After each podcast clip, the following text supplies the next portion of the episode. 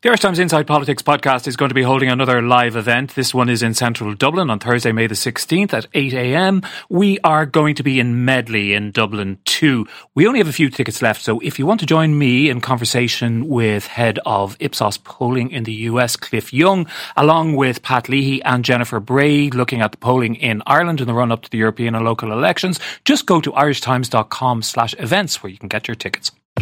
Always stay connected with 99.9% reliable Sky broadband. Switch your home to Sky broadband today. See sky.ie for more.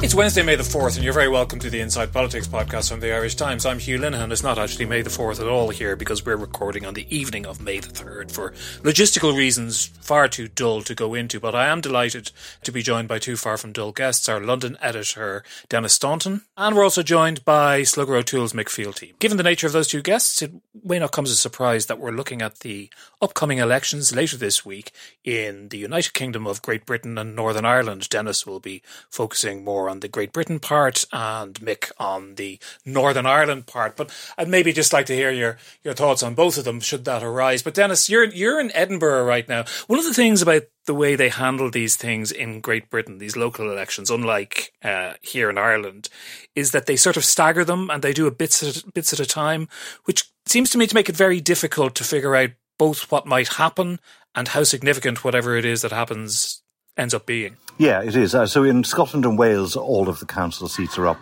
but in England, it's just maybe about a quarter of them. And so it does, uh, you know, depending on which year they uh, were uh, elected last, and so if one party had a good year, another party had a bad year, uh, or indeed, you know, whose seats are up. So at the moment, for example, in this uh, this year. Uh, it's a lot of Labour held seats are up, and a lot of them are seats that Labour won in 2018 when they were doing particularly well. It was when Theresa May had lost the uh, her majority in the 2017 general election. She was in the throes of all the Brexit business, and so the Conservatives were doing badly. So uh, Labour is defending from a pretty high watermark in a lot of these seats.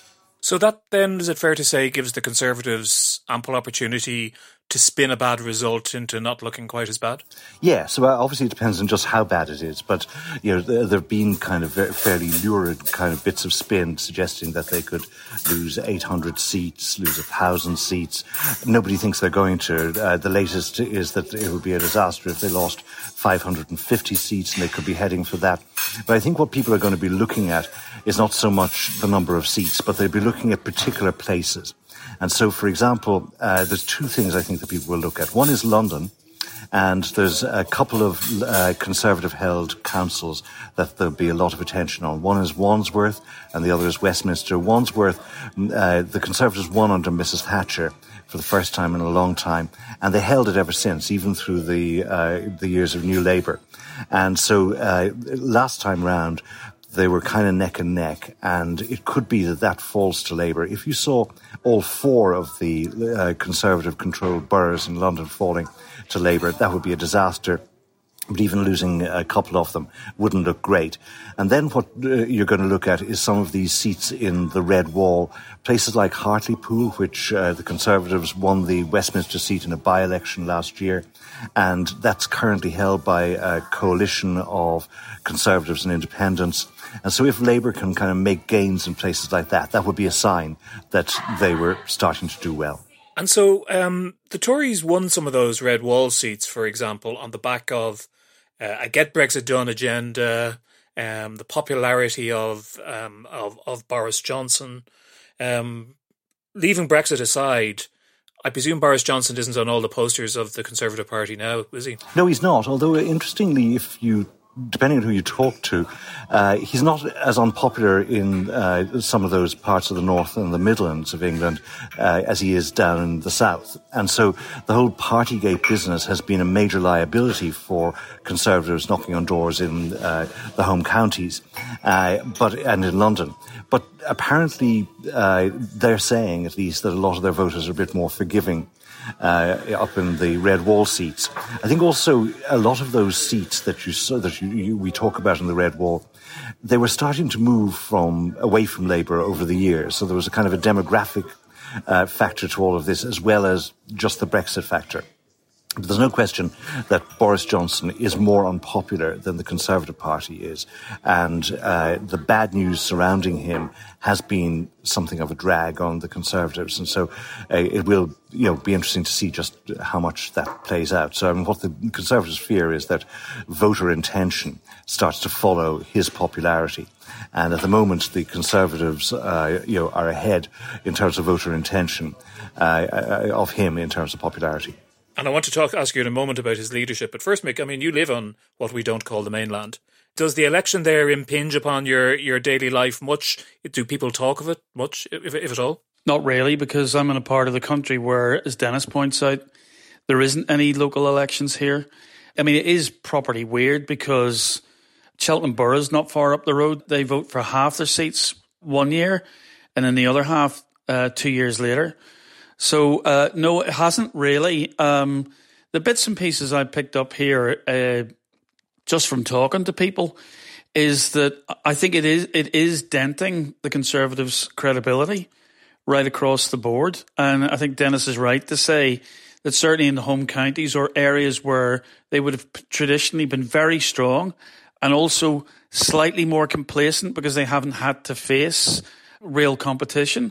I think people are generally out to give them a bit of a kicking. So I don't think this is all about the Tory Labour fight, although when you look at the polls, that's where it seems to be nationally. I also think the Lib Dems have a few horses in this race as well, and it's certainly going to be interesting to look at their ability, perhaps in a future general election, to inflict real pain where the Tories are not used to uh, feeling it, because that will shape the overall outcome. I don't think anybody really believes that the Labour Party is going to do anything, even at its most successful point. It's not likely to do anything more than lead a minority uh, administration. The gap that Johnson inflicted in 2019 is just too wide for that to happen.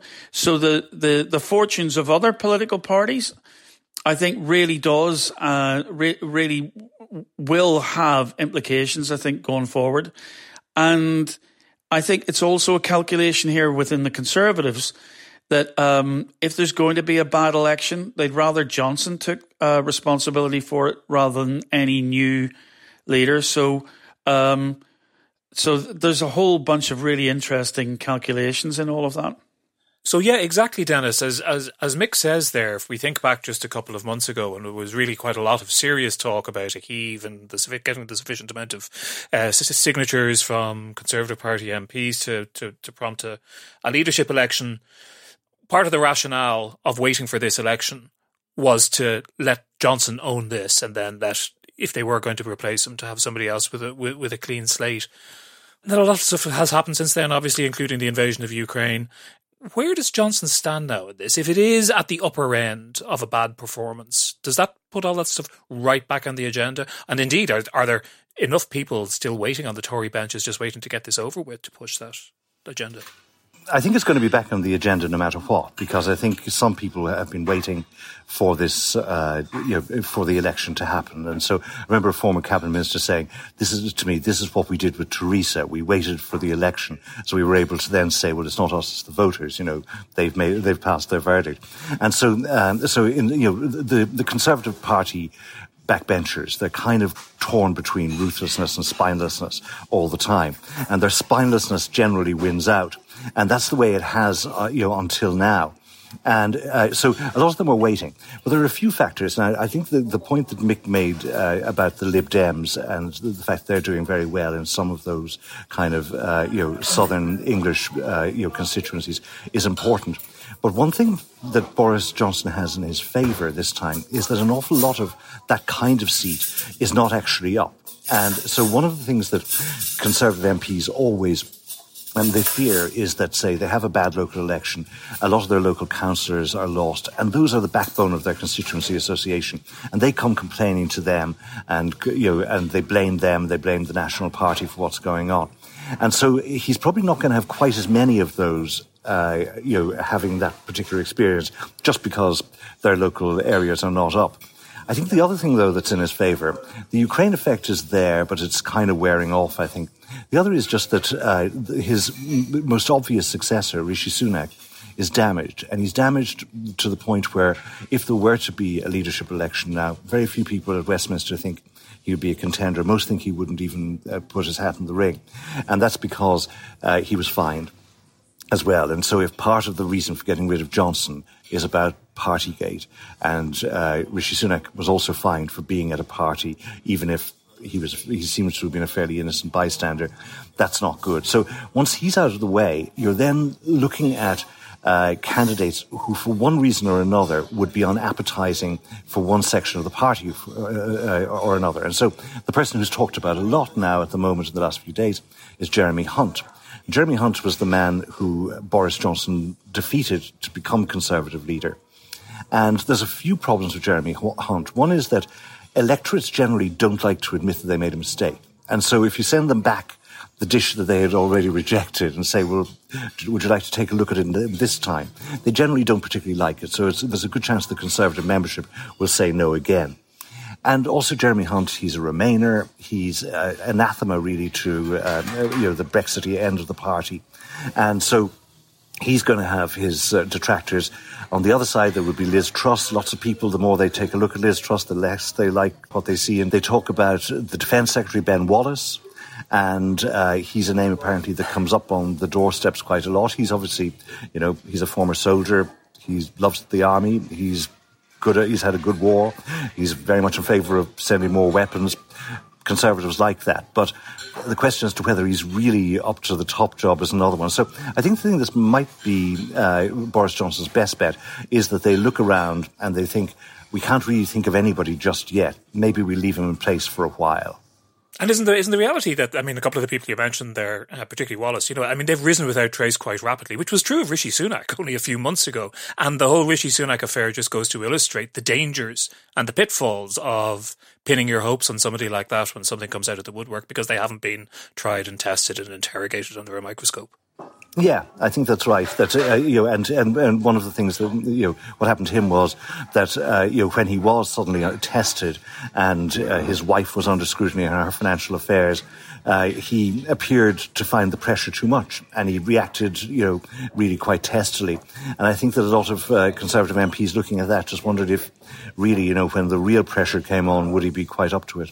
The upshot of what you're saying really is that they uh, that the Tories may well be stuck with the man who some refer to as a as a greased uh, squirming piglet, uh, Boris Johnson, that he has uh, escaped again like the Billy Bunter hero who he often represents.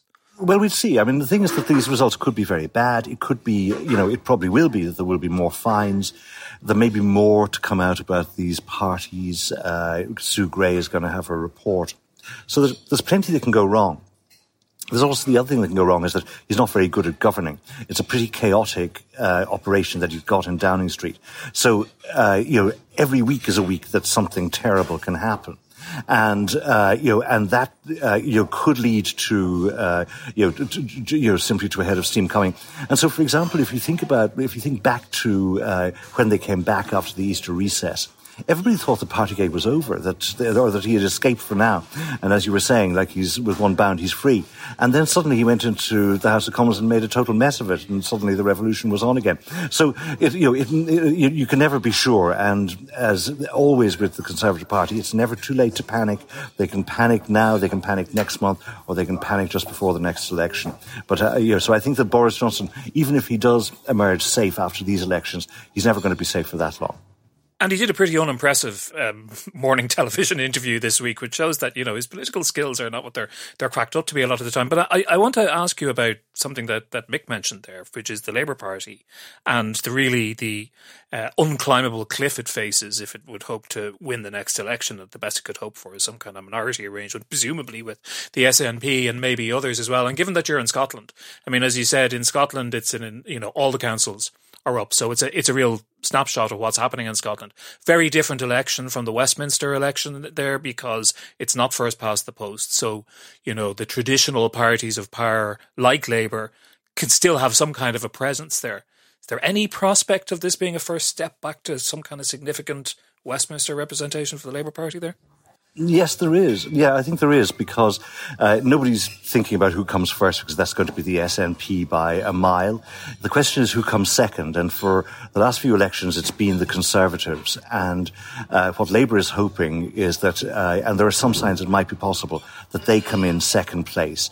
They've got a, a, a new leader since last year, Anas Sarwar. Uh, he didn't really have a chance to make much of an impression before the last Holyrood elections. He'd only been in there a few weeks, but I think they're hoping that if they can present themselves as a unionist alternative to the uh, Conservatives, that that might be uh, part of, you know, the beginning of some kind of a way back somewhere. They've kind of, you know, you know they are very much a unionist party here in Scotland. And, uh, you know, and so it is a question really of who the unionist voice is. And if they can say, you can be a unionist and you can cherish the union uh, with, uh, with the rest of Britain, but you don't have to uh, back Boris Johnson, uh, then that might be an argument that that gains them some advantage. Uh, they're very, very far away, obviously, from uh, putting a dent in the SNP's dominance in Scotland. But nonetheless, if, for example, like if you look at the Westminster constituencies here in Scotland, an awful lot of them are marginals, and many of them are really, really tight marginals. And uh, Labour is in with a shot in some of those. And so even if they were to add a few seats here, that could help to climb that mountain that Mick was talking about, which certainly from here looks pretty formidable. But then the first past the post system, it does turn pluralities into majorities. It actually, you know, big swings can happen. If you look at uh, Tony Blair's uh, biggest victory, he had Scotland, but he actually would have won even without Scotland. And so it is actually possible, even though it's a major stretch. What do you think of that, Mick? Oh, I think it's I think it's very possible. Look, at the end of the day, if Labour is to get back into power, and my best bet now I could be wrong. I'm often wrong. If it is a, a minority uh, administration, then in practical realities, Scotland doesn't matter that much in the sense that it can lose a lot of seats there or not or fail to win a lot of seats and still be in that position if it's able to uh, strike a, a, proper deal with the Lib Dems and the SNP. So it's not critical for them, but I do think it should. They need to begin to reframe the idea that the Labour Party is a unionist party is effect is one of the most effective narrative framings that the SNP was able to round them all three uh, of the main UK parties into that one unionist corral. In fact, in Scotland, the Conservative Party in the 1950s was always known as the unionist party because primarily that's what it was about in Scotland. Uh, in actual fact, the Labour Party needs to reassert its social democratic values and pitch itself as a champion of social democracy north of the border and then challenge the SNP from there. But that's a two or three stage process given how low they are in Scotland. And, and, and stage one, they don't need to really engage in a, a major fistfight with the SNP and they probably shouldn't. So yeah, no, I think that's, I think, I think that's, that, that's right. And, and, you know, as Denis says, Base Camp is basically getting to be the second party of local government before they can push back, uh, uh, into that into that higher base. And then for Labour themselves, because we focus more on the on, on the Tories, Denis. I mean, you've you have cast a, a fairly cold eye on the Keir Starmer project from time to time over the last few months. How do you think it stands now? And does it does it is this an opportunity for it to to step up in the in the run up to which is probably what is probably the largest electoral challenge before the next general election? Yeah, I mean, I think uh, you know they're ahead in the polls, and uh, you know Keir Starmer. I don't think you know his best admirers would say that he's a very charismatic figure, but the fact is that he has, uh, from the point of view of him and his circle within the Labour Party, he has detoxified the party to some extent. He's taken away some of the negatives. I mean, one of the problems that Labour had last time, and one of the reasons that the Conservatives did so well, was that even people who were unhappy with the Conservatives they looked across the aisle and many of them didn't like the idea of Jeremy Corbyn as Prime Minister. I think if you look at the uh, front bench of the Labour Party now, Rachel Reeves as Shadow Chancellor, uh, you know, Keir Starmer himself, I think nobody's going to be frightened of them. And so, all other things being equal, if you wanted just to get rid of this crowd because they'd been there so long, then uh, the idea of Labour is not so scary. And then to go back again to the Liberal Democrats, the Liberal Democrats tend to do well when Labour is doing well because, uh, you know, uh, if Labour is terribly scary, the argument that Conservatives can say, which is if you vote for the Lib Dems, you're going to get Labour, becomes a scarier argument. So in a way, the Lib Dems need Labour to do well, and if Labour does well, then the Lib Dems will, and you know that all uh, becomes a kind of a, a virtuous circle from the opposition's point of view. But given some of the scenario, the potential scenario laid out there by Mick, isn't there still the possibility of the Conservatives playing the same card um, that they played a couple of elections back, where they had post or they had cartoons, I suppose, essentially of Alex Salmond with Ed Miliband in his in his pocket, and that you could do the same with with Nicola Sturgeon and Keir Starmer, and maybe get some of the same reaction in English constituencies.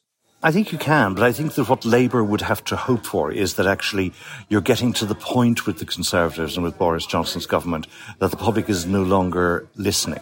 That you can say whatever you like about the other side or about anything else, but the public has stopped believing you.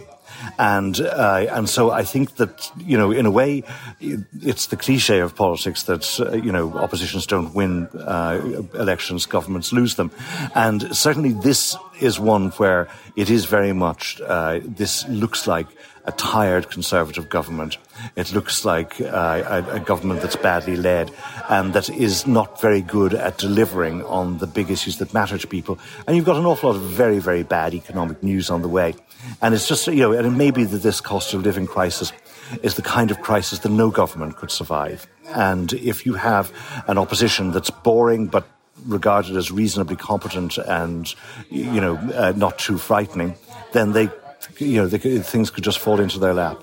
Now, next Tuesday we'll see the Queen's speech. It's kind of classic ceremonial British parliamentary moment where the Queen reads out the programme of the government for the next parliamentary term. Is there any leaks about what we're going to hear in that or what, what we might see? Yeah, I mean, they're going to, uh, you know, essentially, I think it's going to be packed with a lot of bills that are designed to appeal to the Conservative base. And, uh, and one of those is expected to be a bill about the Northern Ireland Protocol. And what this would do would be that it would allow British ministers to suspend entirely uh, the uh, Articles 5 to 10 of the protocol, which are the bits that basically put uh, Northern Ireland under EU single market and customs rules. They're the bits that require checks.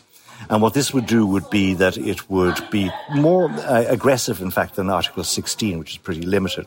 But it would allow British ministers to essentially nullify the protocol. And what it would mean would be that no matter how uh, the assembly elections turn out in Northern Ireland, this consent vote in 2024, when the Northern Ireland Assembly is supposed to vote on whether to keep these parts of the protocol or not, uh, the Northern Ireland Assembly, if they chose, would not be able to choose to keep the protocol because the Westminster trumps anything that happens, uh, you know, in Stormont, and they would be able to say, uh, "We, the government of Westminster, has decided that this thing is suspended, and that's the end of it." So, in other words, that the the elected representatives of Northern Ireland could not consent to keep the protocol, only to scrap it.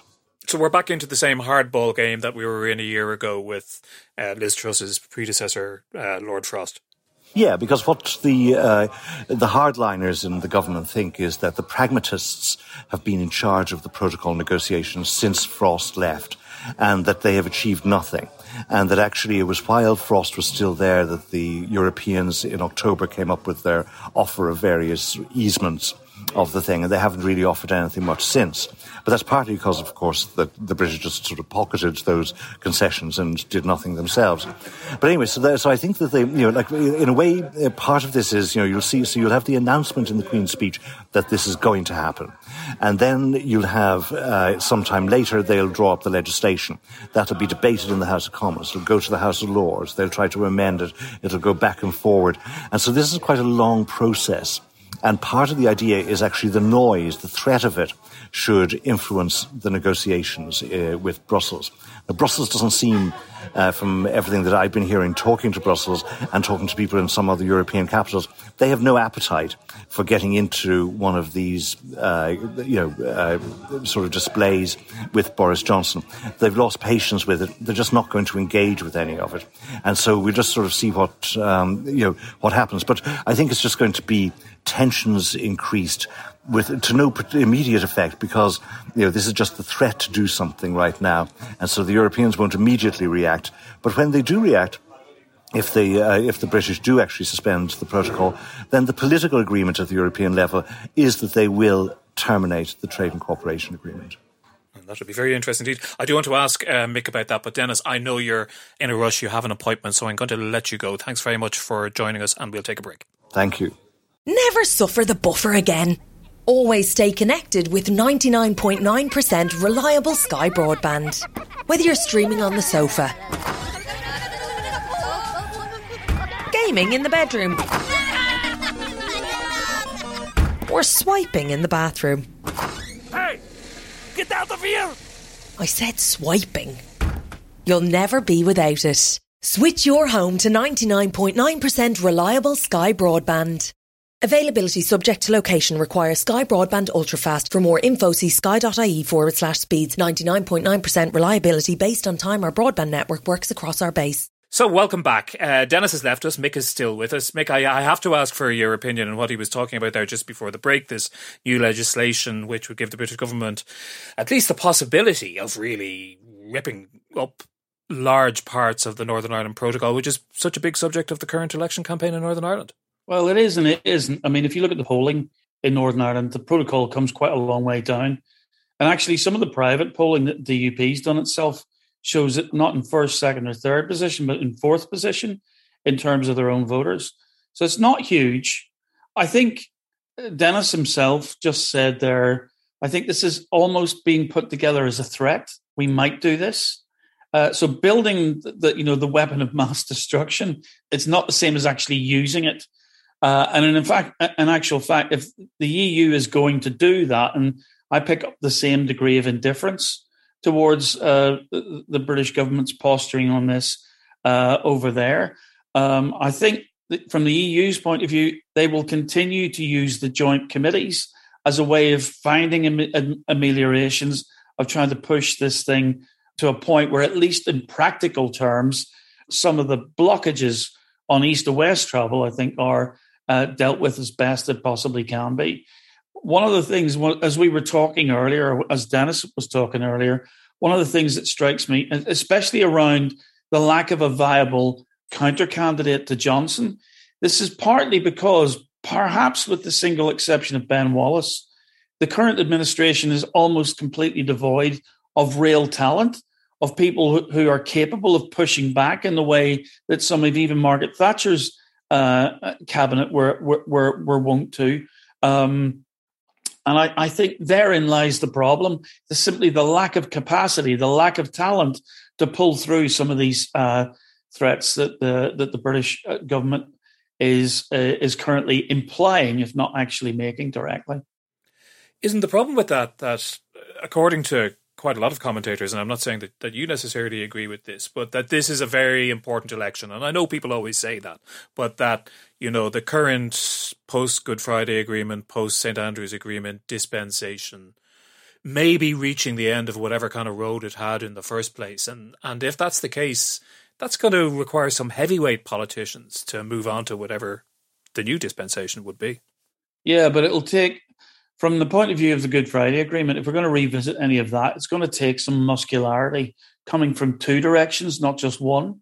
I think we have, I, I think for the first time in a long time, real political presence in government buildings in, in Dublin on the north south thing. I think the, the, the Shared Island Initiative, which was initiated, um, you know, with the onset of this new administration, I think showed a seriousness about uh, the Republic's a responsibility for Northern Ireland. But unless there's a, a, viable partner on the other side of the Irish Sea, I don't see where the political capital comes from uh, to effect that kind of generalized reform that people are perhaps speculating about. Is it the most important? Well, yes and no. I, I think what's at stake here appears to be the office of First and Deputy First Minister. Uh, and certainly what's being offered by Sinn Féin is the possibility of knocking the DUP off its perch. That, expi- that excites two different sections of the community. One, obviously, Sinn Féin loyalists, Republicans, or just plain nationalists who fed up with the idea uh, implied by the DUP that they're incapable of holding down senior office. Uh, but it also, uh, I think, appeals to a lot of liberal um, Ulster as well. People who perhaps had voted DUP in the in the past, Ulster Unionists in the past, but now really want to signal complete dissatisfaction from the DUP. Uh, and so we're seeing in today's poll in the Irish News um, 18.5% for uh, the Alliance Party, an exact uh, uh, on exact level pegging with the DUP. Now there are a lot of problems with that poll. It was taken 10 days out before uh, polling day, so in other words, out of sequence with the polls that we've seen so far. There's a 3.1% margin of error and 17 a full 17.2% of people who say they haven't made their mind up. Now, we all know about the, sh- the shy Tory vote. Uh, and, and, so there's a real possibility that there are people who are keeping their light under a bushel. And we may find out that this historic election is yet another damp squib. However, I, do think the fact that the Alliance Party, who only got 9% in the last um, Assembly election, are now even polling somewhere between 15 and 18%, I think that's a real signal of dissatisfaction amongst people in the middle who are basically saying a plague on both your houses.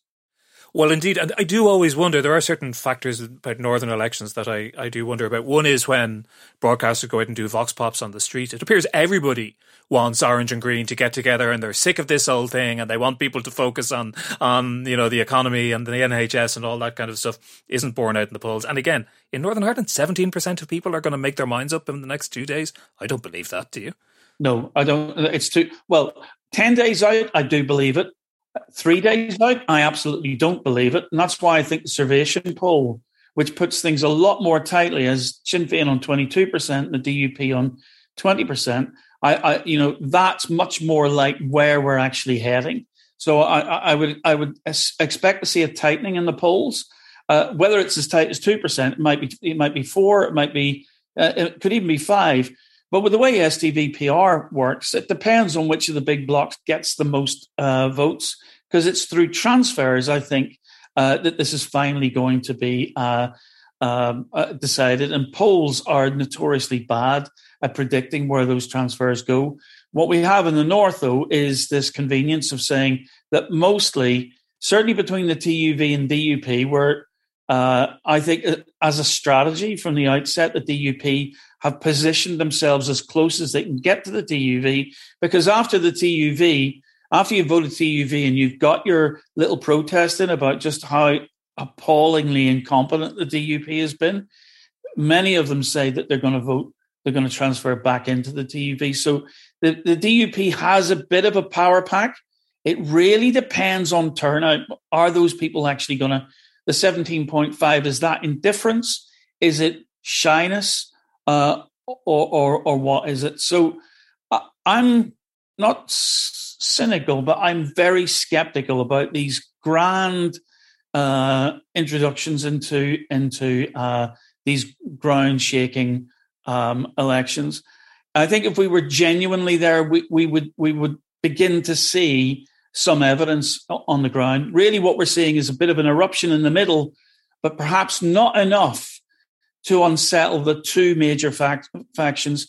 Whereas if you've got enough two seat con, um, constituencies, that really ought to be able to be enough for you to take it, a huge loss in vote share, but still retain the seats and um, repel the uh, all alliance borders. And that's extremely interesting. What you say about the Survation poll, which is you know much closer, only a couple of percentage points between the two the two largest parties, and looking at Slugger O'Toole's constituency profiles there today, and some of the analysis of the way that the DUP have have a stronger stronghold, I suppose you could put it that way. Um, they, it's harder for them to lose some seats. Sinn Féin have a, a, few seats at risk, it should be said, and the challenge of gaining more seats is looks insurmountable in most cases. So their best case scenario is to come back at around what they were at in 2017. It's very possible that they that they won't. So do I take it from all that that it's not out of the question that the DUP could still remain the largest party after Thursday? When all the seats are counted. Yeah, when every one of the seats have been counted, all those transfers have happened. Those last seats have broken, you know, in their favour. Um, I mean, one of the things that fascinates me as a as a PR STV addict, based upon my observation of southern uh, elections, is the fascinating way in which you know, sectarian headcount pl- can play out in the battle over a final seat. Let's say it's a three way fight between Sinn Féin, the SDLP, and Alliance. It's very important who goes out first. it's totally that, yeah, yeah, and it's you know, look at the end of the day, uh, not in this particular uh, poll, but and I think a LucidTalk poll, if you totted up the proportions, um, you got something like 43% unionist vote with facing a 36% nationalist vote. If if the transfers just stay in house either way, um, then you know all the DUP have to do is to keep Sinn Féin within about two to three percent, uh, and because they have a sump of transfers. What we the little research we've had into transfers, we know that Sinn Féin has had its classic problem in that it's not transfer friendly, has a huge core vote. People are utterly devoted to it. You know, out of the, um, I think the figures, it's 19.9% core vote for um, for um, Sinn Féin, and the next closest, the DUP and Alliance, are something like 12%. So everybody else has got a soft vote that relies on transfers and is capable of attracting transfers.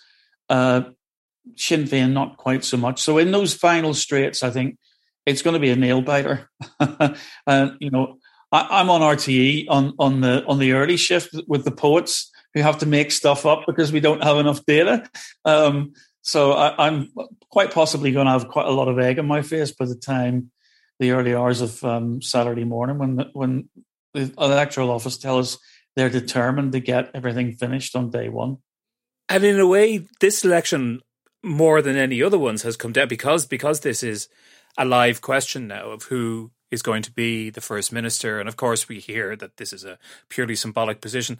Well, you know, you know, symbolic stuff doesn't really matter to the people of Northern Ireland. We all know that, don't we? Um, that it's it's going to be this. It's going to be like a penalty shootout, really, in a way. Yeah, and this has been a sort of a, a sort of Damocles over our heads since since the St Andrews Agreement, when according to uh, common knowledge it was the DUP that set it up like this so that they can continually set up what is effectively a false argument with their partners in government for the last 15 years.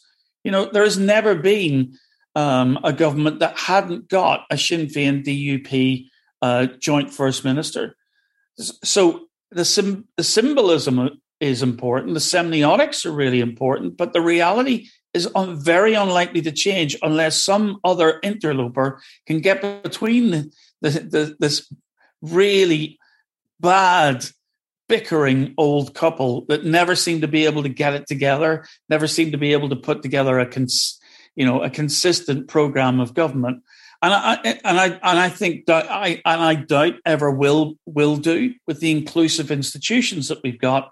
That would take the kind of political capital that we talked about at the beginning of your question, where, where you've got a, a, a UK administration and an Irish administration that are prepared to grab this thing by the scruff of the neck and said, lads, you've had 22 years. This thing isn't working. How do we fix it? So, given that, you may not want to answer this question, by the way, Mick, but given your your analysis there and your your clear exasperation, I think it's fair to say, with this, you know, duopoly, um, which is the least worst option for you? Is Sinn Féin First Minister or DUP First Minister? I'm totally indifferent. I think the advantages of having a, a Sinn Féin First Minister is the sword of Damocles will disappear like some kind of, um, you know, it, it will be endured and then it will be got over right? Because it will just be, it'll be something that's happened and the world hasn't fallen apart. So, in some respects, I slightly incline towards saying that a Sinn Féin First Minister uh, would be useful to prove the principle that this is indeed a, a, joint First Minister's office that can no longer be held over the heads of the Northern Irish population. Um, and, therefore, we can no longer be denied um, a proper pitch for government going forward. Um, having said that, that's the long term view. The shorter term view is it will probably uh, lead to at least a six month hiatus. New legislation allows uh, the parties at least that long to form a government, um, and and you know at a time of a cost of living crisis, which is exercising every administration across Europe.